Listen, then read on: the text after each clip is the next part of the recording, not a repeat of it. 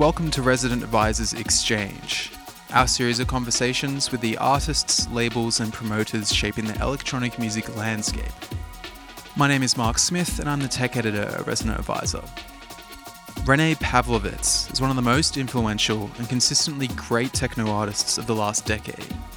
You could pick out almost any of his 15 plus aliases at random and find a discography full of tracks that changed modern dance floors.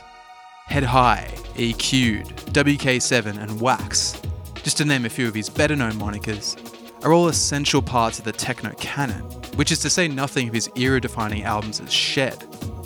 Pawlowitz is fresh off the release of a new LP called Oderbruch, so he came by RA's Berlin office for a conversation with Will Lynch about the concepts underpinning the record, which is his most thoughtful, personal, and arguably strongest album to date.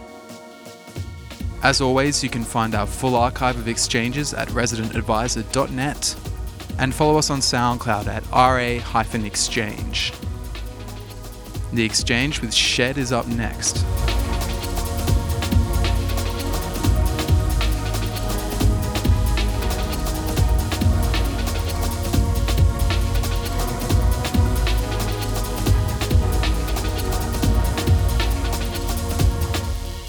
Yeah, we did an interview quite a long time ago for the blog Little White Earbuds. I don't know if you remember that, Hmm. but um, at the time you described your process as being super straightforward, just sort of like uh, you have an idea, you sit down, Hmm. execute the idea, and it's done.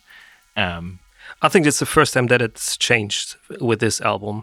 A lot of things changed when I started to think about creating the new album. So it was the first time that I took some time off and uh, tried to get on my own, sitting in the studio and making music. But it actually it wasn't happening. So I had the chance to have four weeks without family. So I took all my stuff with me to the house in Oderbruch. But the only thing I did was for two weeks I was fishing the whole time. So so it's it's really close to the Oder, to the river, and um, I thought now uh, it's silent everywhere, no one who's disturbing you. You can can write music and make music the whole time, but it it wasn't. It not at all. So I was uh, yeah for two weeks I did actually nothing. So and uh, then the pressure increased.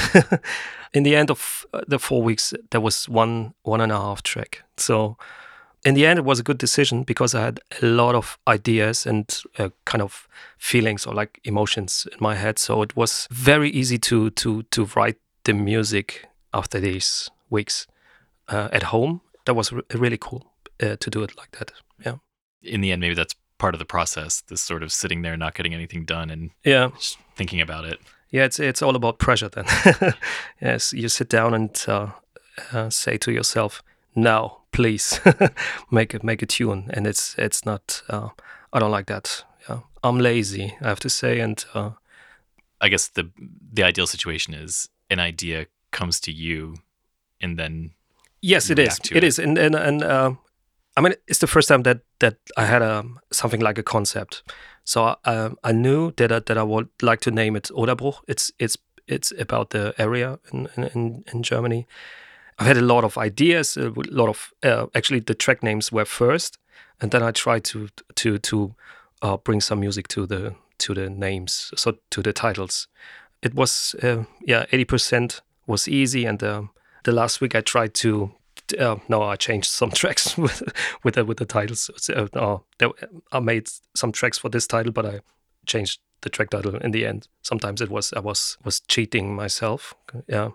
What do you mean cheating yourself? Yeah, it was a, it was a, it was a, I made a track and it was about the river, but afterwards I had these 10, 12 tracks. I simply changed the track to, and it had it had a new title. So it was actually not made for the Oder for the river. It was ma- made for I don't know something else. I simply switched it. Yeah, it's actually not true what I did. Can you explain kind of how a track would be about a river? Like, in what sense does it's, the river? it's it's all about floating. it's about the water, of course. We have these jetties at the Oder, uh, these kind of uh, land sticks, and uh, and it's always uh, about the sound when the water is floating um, above the uh, jetties, and uh, and that's what uh, what my picture is in my head about the Oder, about the river Oder. That was that was my try to make music about something. I mean, it's it's really crazy to to make music about something that you can hear and you make music. It's it's actually absurd. But I, I try to I, I, try to find a, find a way in my head to translate pictures into into music. And you said that was a new thing. Absolutely, absolutely. So actually, I don't I don't have a plan what it what it is about. Actually, like having a a name or uh, describing a city or a street or a tree or, or whatever. It that was the first time uh, that I did something like that. Yeah, and uh, it's changing the the process the process of making music. That's what I think. And you don't start with a bass drum. and it's more quiet in the end. That's that's what I have to say. And it's uh, there's more stereo. It's more about the the sounds on the right and the left then in the middle. Yeah. So you mean when you when you start with an image, I guess, as I don't know, as a mm-hmm. jumping off point, mm-hmm. um, you're saying the music ends up. You think more about things like the stereo field than you would if you were. Yeah, because there is more space when you when you make techno. There's a big bass line, a big bass drum, and uh, that uh, bass drum is is about 60 70 percent of a techno track is, is the bass drum or bass line. So and uh, if you don't need to push the limit there's more more space where you can play around with sounds. What made you want to approach the album in this different way? Yeah i, I had to do something something new. To to be a mid 40 guy who's still doing techno so it's not it, it can't be the future actually. Yeah i thought that I would like to to make music that I would like to hear at home. So, and I'm I'm not listening to straight techno at home. So, your last album was called Final Experiment. Yeah. Was there any kind of meaning behind uh, that name? No, not at all. It's, it's it's always it's actually always fun. There's a there's a label called Final Experiment. There was a track on an album, I think on the second one called Final Experiment. So it's always playing around with with something. So yeah, there's there was no reason for for anything. So sure. So this is the first time your track titles have had that level of meaning. Yes, serious. It's really serious. yeah, really. Yeah, I thought a lot about this, and uh, I'm really happy to do it with uh, with Ostgut because it's uh, actually the right place for it. So how so?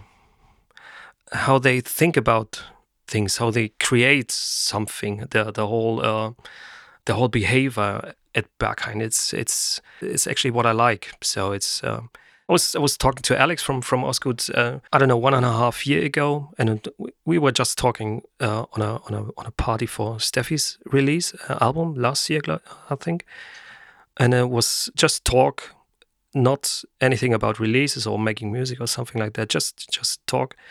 It was it was cool. So and then the idea started to grow. So and I had this idea in my in my head, and uh, I was asking him, and I told him some some things about it, and he said about Oderbruch. Yeah, Oderbruch, and uh, and he said it's cool, good idea. Let's see what's yeah what you're doing in, in half a year, and then I was starting to do some things, and it was good. It's a, it's a good place.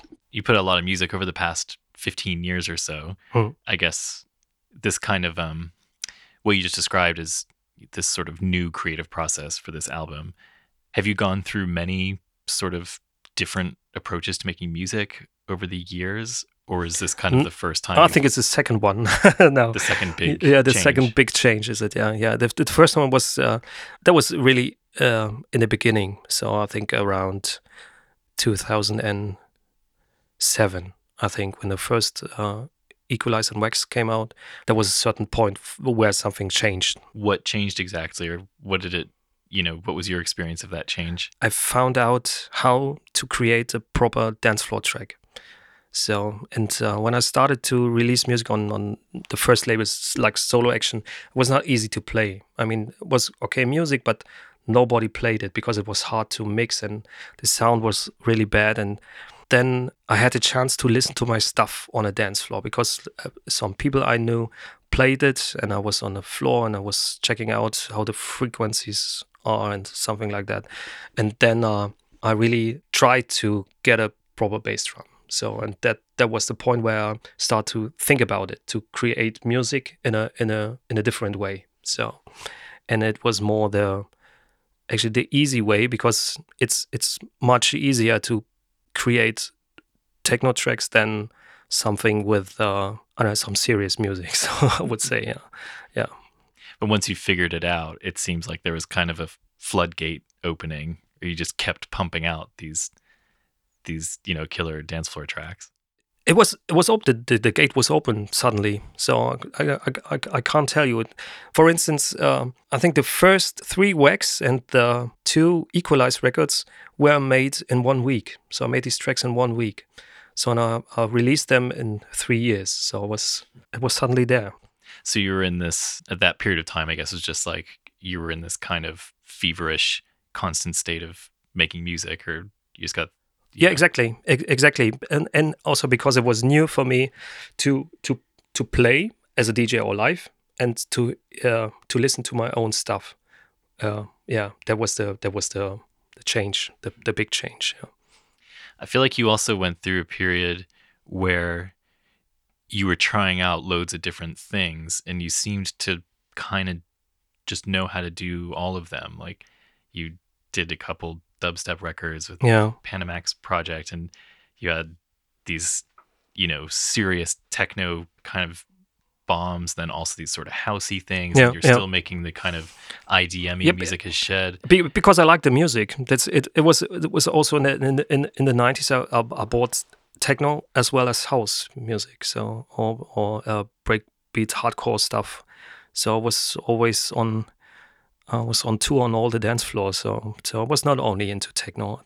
It's it's so boring only to to listen to techno, for instance.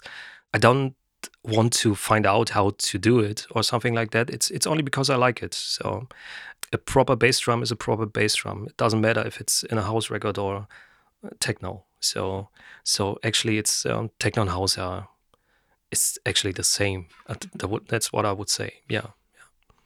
I guess to me, it you know it might be hard for you to have perspective on yourself in this way, but to me, it's, I feel like many people hearing you would say like like a lot of people like all that music, but the ability to kind of to have original ideas in those genres and to and to competently make those that music, Mhm. um, that's something that kind of sets you apart from other artists. Mhm. Um, that seems like you can kind of just try out all these things and and kind of nail them. What's your reaction to that? Or you know, No, I I have to say it's it's hard to get uh, respect from all the different scenes. You know, it's it's always when you do techno. I mean, Shed is techno or something like that, and it's it's not easy to play as Shed on a house floor because all the house people wouldn't say it's cool. But as a head high alias, it's it's okay. For instance, it's not easy to to do UK rave stuff or or drum and bass because this scene is totally different. So you can do a record, but they they wouldn't care. Say they, they don't buy it. Say they because you're not part of a scene. So, and uh, for instance, also with with dubstep, it wasn't easy to do a dubstep uh, record and uh, to get a chance to play a dubstep party or something. That was not that was not happening because all, all the hardcore dubstep guys uh, they didn't know anything about me, and that's that's okay. That's. That's cool. Yeah. Beside of uh, Pinch, for instance, that was uh, something different.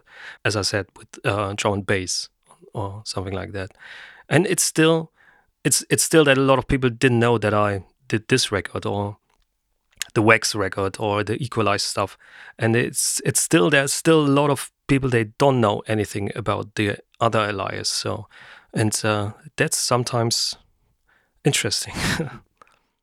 Is that kind of what you wanted with making all those different aliases? I don't want anything. I, d- I don't care actually. I have to say I, I really don't care about this so.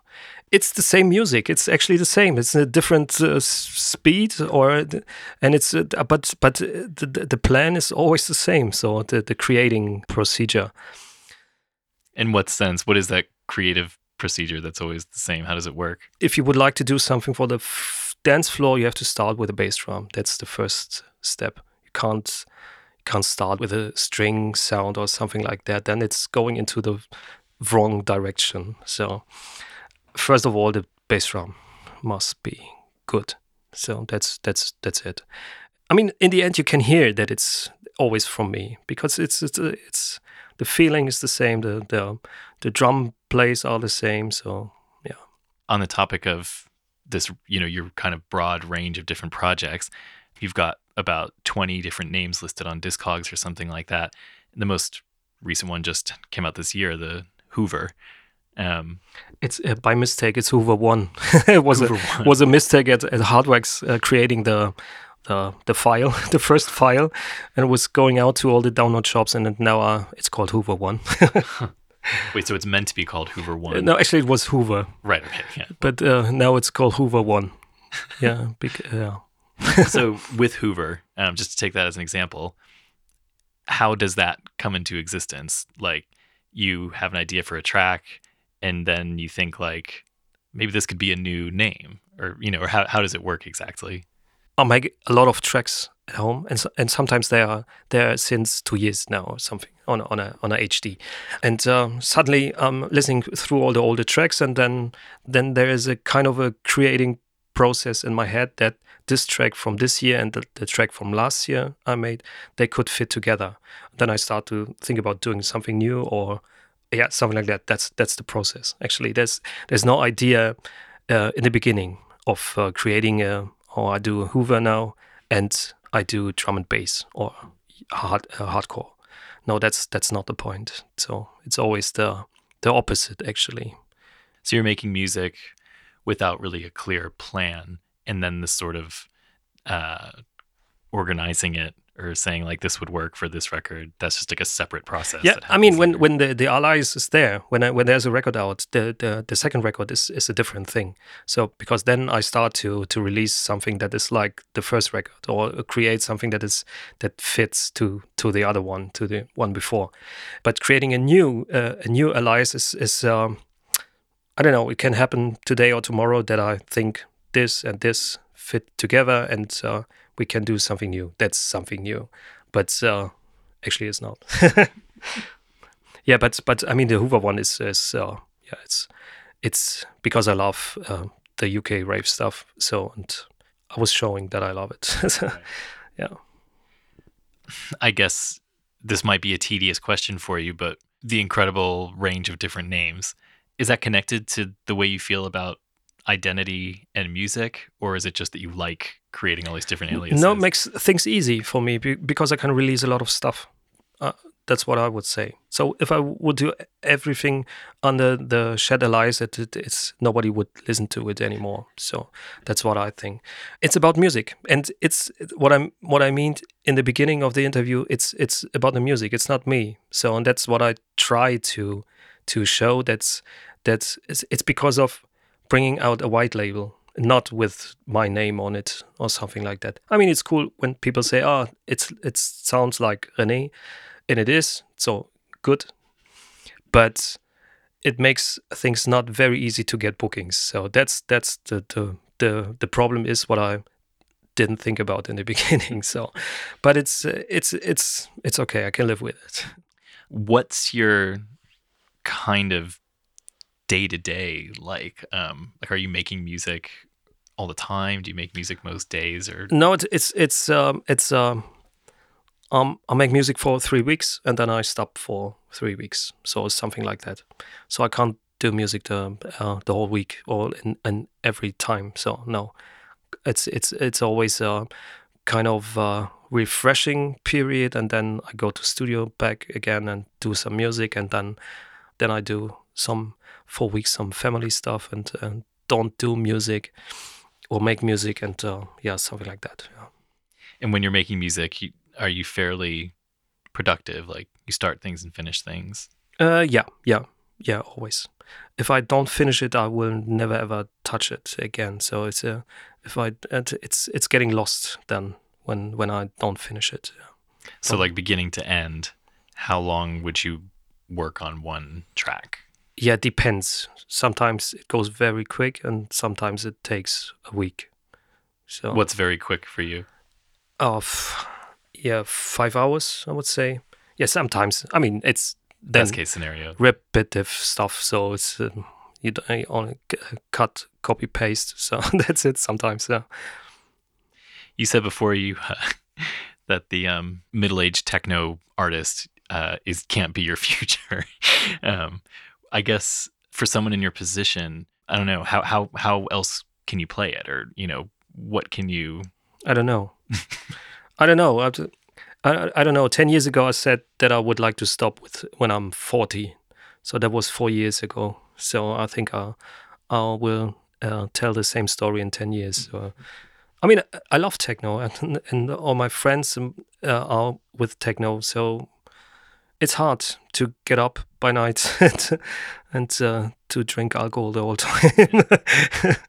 no, it's, I don't need to. I know I don't need to t- to drink, but uh, actually, it's not hard. It's it's still it's it's still okay. It's I, I, I can live with it. So so it's still fun. But sometimes I, I feel I feel really old when I when I look to the dance floor and I see all the the people there. Sometimes I think, I come on, eh I could be your father, and sometimes more than this. So, so it's. Uh, but actually, it's my problem. So when I was 20, I, I thought about a DJ that was older than 30. I thought, oh, come on, go away, please go away.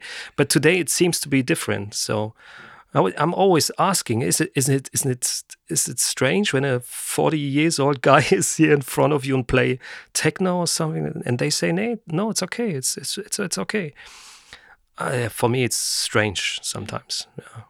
I mean, I ask partly because I think it's quite a common experience that um, many people have this at the center of their lives, mm. and it's not clear, um, you know, where that mm. goes. But mm. then maybe there's no reason to worry about it, or you know, maybe it's sort of like a dated notion that yeah that it's a young person's game. It's not on me to to stop. I think for me, it's it's still okay to as long as I as I don't get a, a beer can onto my head when I play or something like that, and they say, "Go away, old man."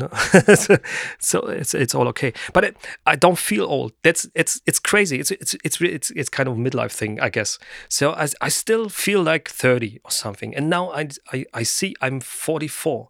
And I, I can't believe it. I, I really can't believe it because I, I'm still live like I did 10 years ago. So and that's it's it's only in my head, I guess. So it's yeah, it's it's hard. It's so hard. um, in a way, I would say you're very fortunate that you have something that you continue to. Basically, your relationship with making music has seemed very steady over a long period of time. Is there any way you could explain kind of what you get out of it? Or like when you're making music, what is it? You said you, for instance, a minute ago, you said you, you said that you would stop when you're 40, but you're still doing it. Mm-hmm. What keeps you in it?